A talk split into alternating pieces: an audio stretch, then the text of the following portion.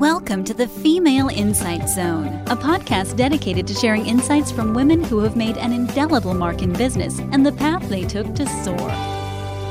Welcome to the Female Insight Zone. This is Mary Beth Kosmeski. Today I'm interviewing Lucy Mbabazi.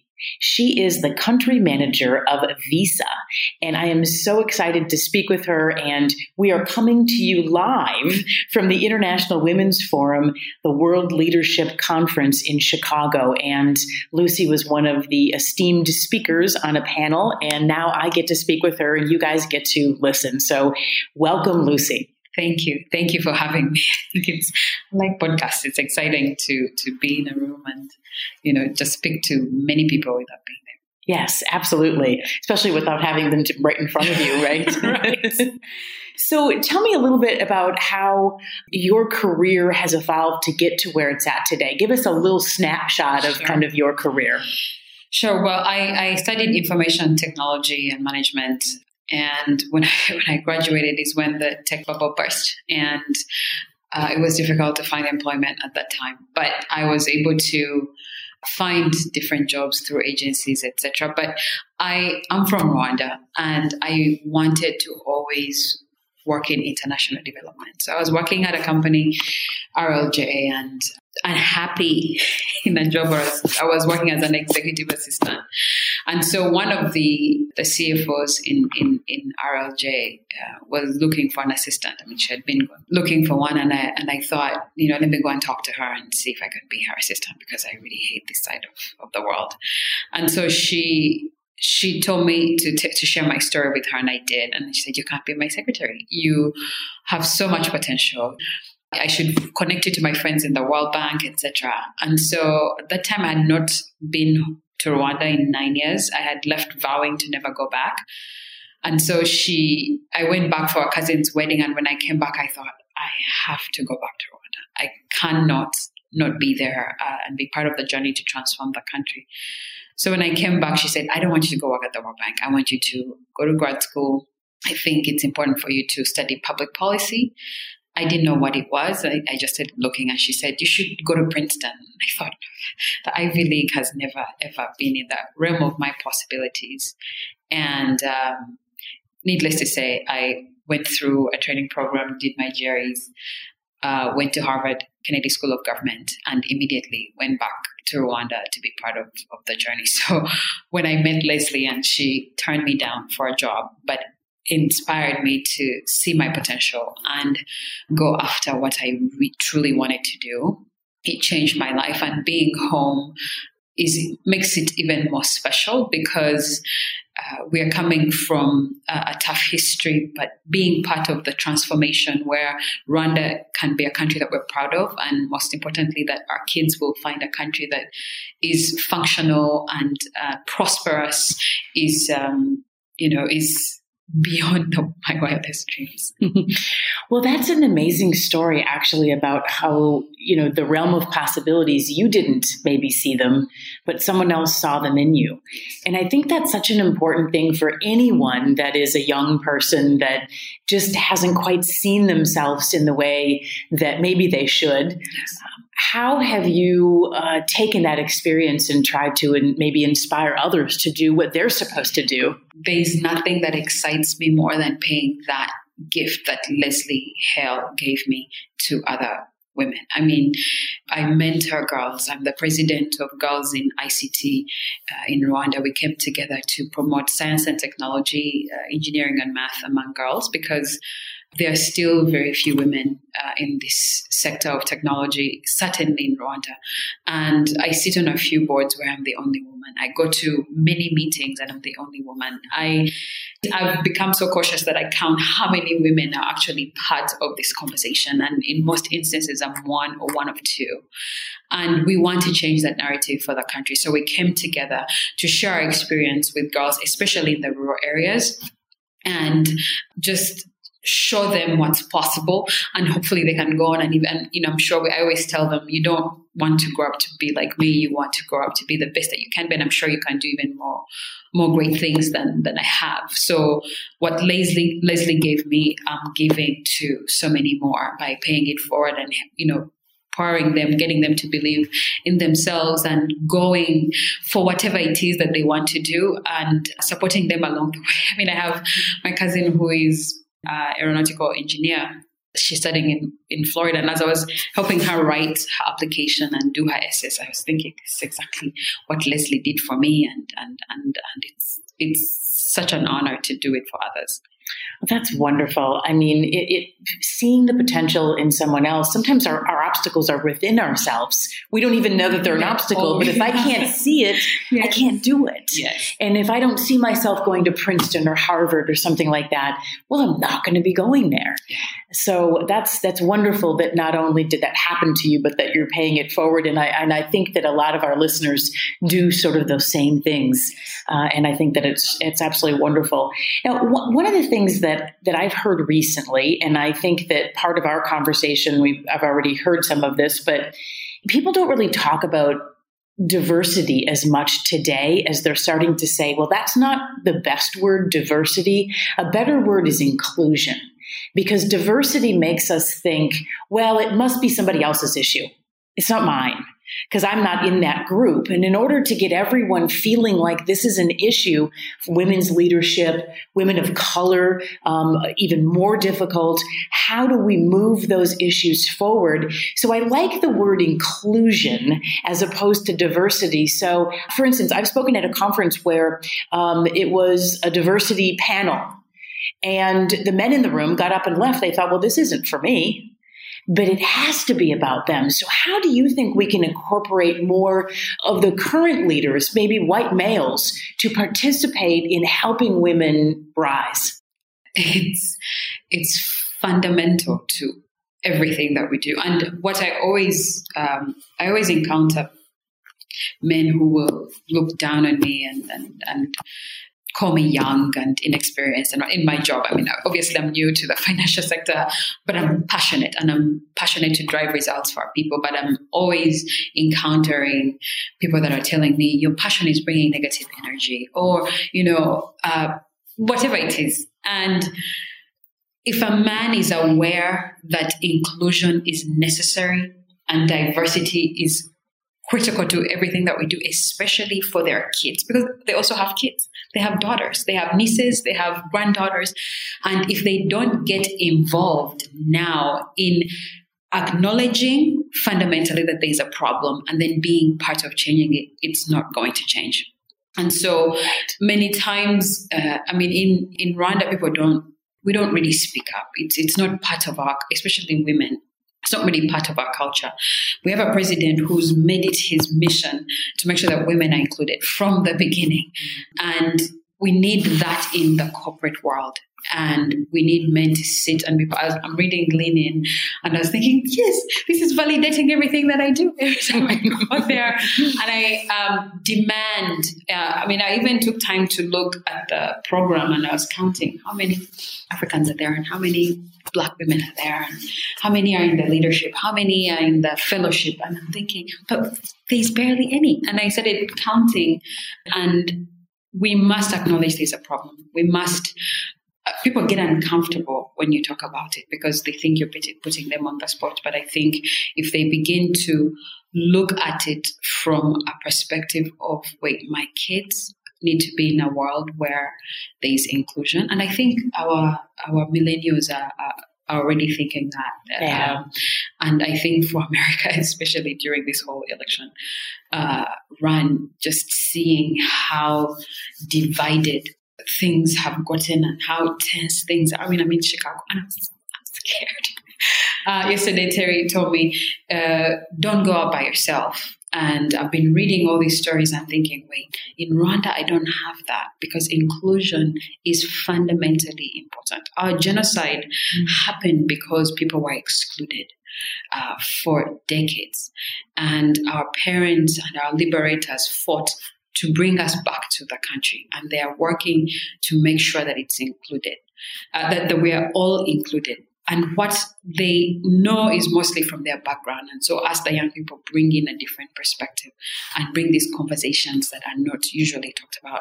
And now, with technology, we're able to put them out for everyone to have a conversation and contribute.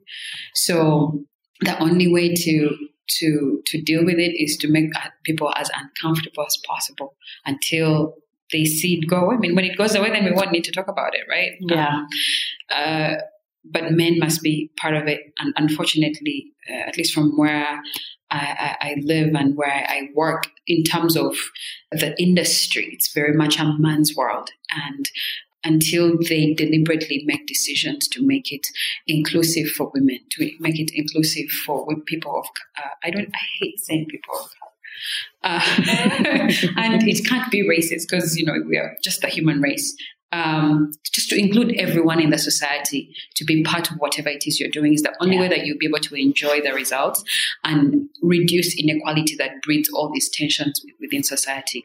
And for Rwanda, that's you know important and we want to see the same i want to see the same in the rest of the continent and the yeah. rest of the world yeah so talk about what you're doing at visa and what visa is doing you know the, the mission behind your work the mission is inclusion, right? Um, if you if you look at uh, the traditional uh, way of, of banking and it's traditional here uh, and it's traditional at home as well. But even how people access their money it's really ex- it doesn't include everyone. It's expensive to get a to have an account uh, at least in uh, in Rwanda and other countries. You have to pay a fee every month to have an account which most people can't afford. And so how do we innovate in such a way that everyone everywhere can be able to to have the financial tools and services that they need to grow and that is what Visa is doing, has been doing in Africa for over three decades. I mean, we, be, we were the first in the world to do these payments, and certainly the first in Africa to get there and do things. And we learned, uh, uh, we went in with the traditional card point of sale etc.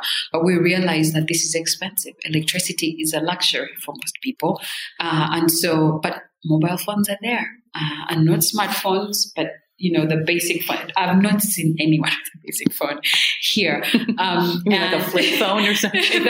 even not even the flip. The flip phone is above what we have, what many people have. Uh, we just have that that you punch it, the little Nokia that, that we have, and many companies have innovated around that. But now we're also having smartphones that are costing, you know, little money. And that's because the demand is growing. So Visa has developed our has innovated around anything that someone has. If it's that basic phone, mm. we must make sure that they're included. And that's something that Africa has taught us. That's something that we learned in, in, in Rwanda where we piloted this M-Visa. And, and going around the country and seeing places where there is no single financial service. People are only dealing in cash. They have to travel over five kilometers to, to see a bank if they are lucky. Uh, but now with technology, we have the mobile phone becoming the bank and uh, the shop around the corner becoming your bank where you can go deposit money, withdraw money. Uh, but most importantly, you can go and make payments anywhere and that is the mission, inclusion. And we are just doing it through payments by making it easy for everyone uh, everywhere to pay. But I think the beauty of it is that we know anyone that has a Visa account, whether it is on mobile or it's a plastic, has a bank account, and they can access financial services to help them grow. Yeah, that's exciting. I mean, the, the, the growth that has happened so for the past 20 years, Visa's been there. But what's next? Is it just a continuation of that mission, or are there some new innovations on the on the horizon? I mean, everything we innovate around is about making life easy for, yeah. for everyone. Um, and we've predominantly done it for the top of the pyramid. And what what we've learned in Rwanda and what we developed for uh, not just Rwanda but all emerging markets in Africa, Asia, and Latin America is to constantly innovate around getting everyone included. Because when it's a win-win when everyone is included and transacting visa is winning when everyone is banked the economies are winning because when everything is i'll give you an example uh, i was reading some statistics of one of the countries where people withdrew about $211 million in cash uh, in one year, and only 7 million was transacted digitally. That is money that could be sitting in the treasury. I mean, someone was bought into the economic uh, uh, economic speak, but to fund development, governments rely on money in the bank. And if there is no money in the bank, we have to go out and get development aid or loans from the World Bank. I know for a fact if any country had $211 million, any developing country had $211 million in the bank versus out in cash, we wouldn't need aid. There would be no, you know, developing and developed. We would all be able to develop as quickly as possible. Digitization and inclusion are very much a part of that. So for us at Visa, we want to digitize all that cash, or at least majority of that cash, because it means someone has a bank account and has access to financial services.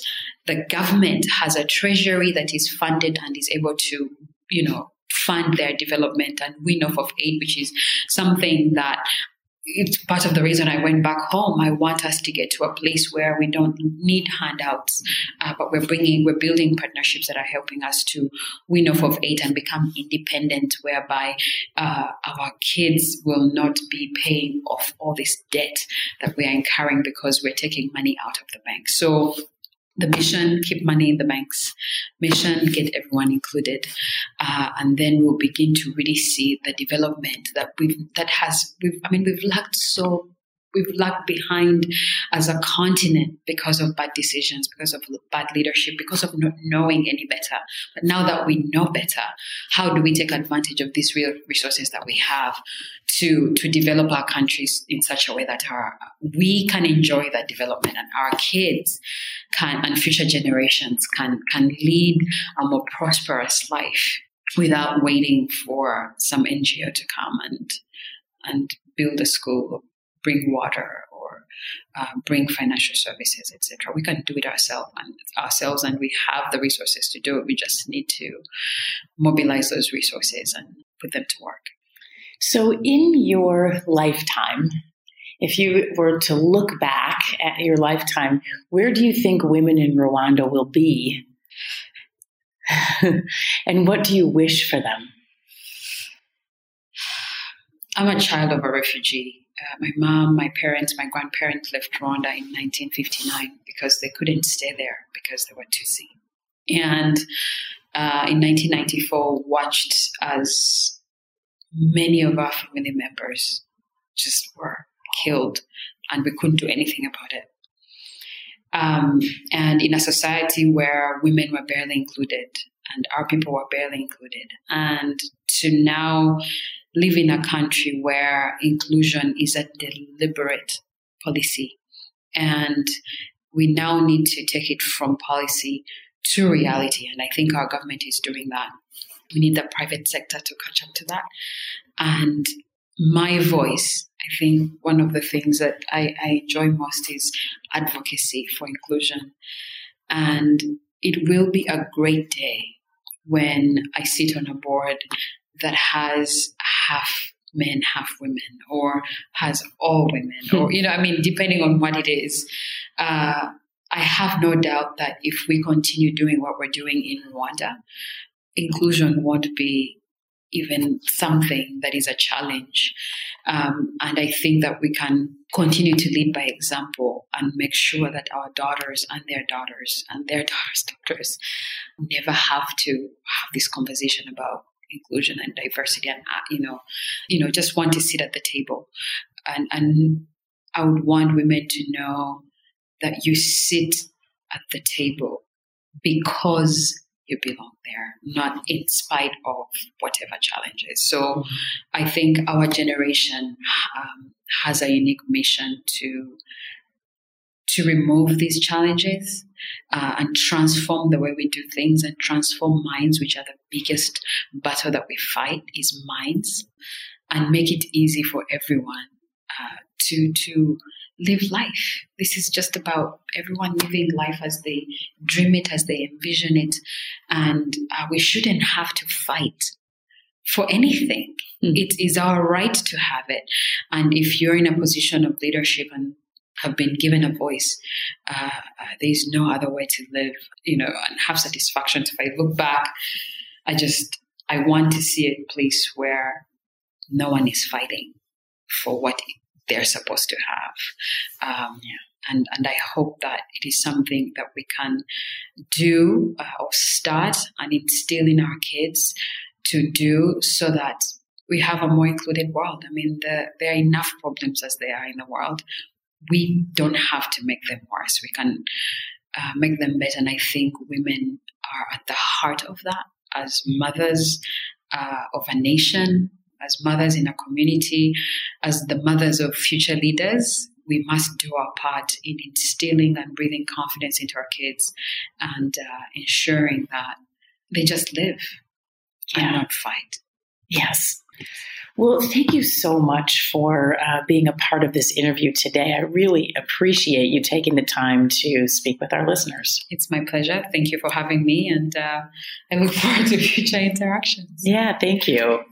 Thanks for listening to the Female Insight Zone, a podcast dedicated to sharing insights from women who have made an indelible mark in business and the path they took to soar. This podcast is a part of the C Suite Radio Network. For more top business podcasts, visit c-suiteradio.com.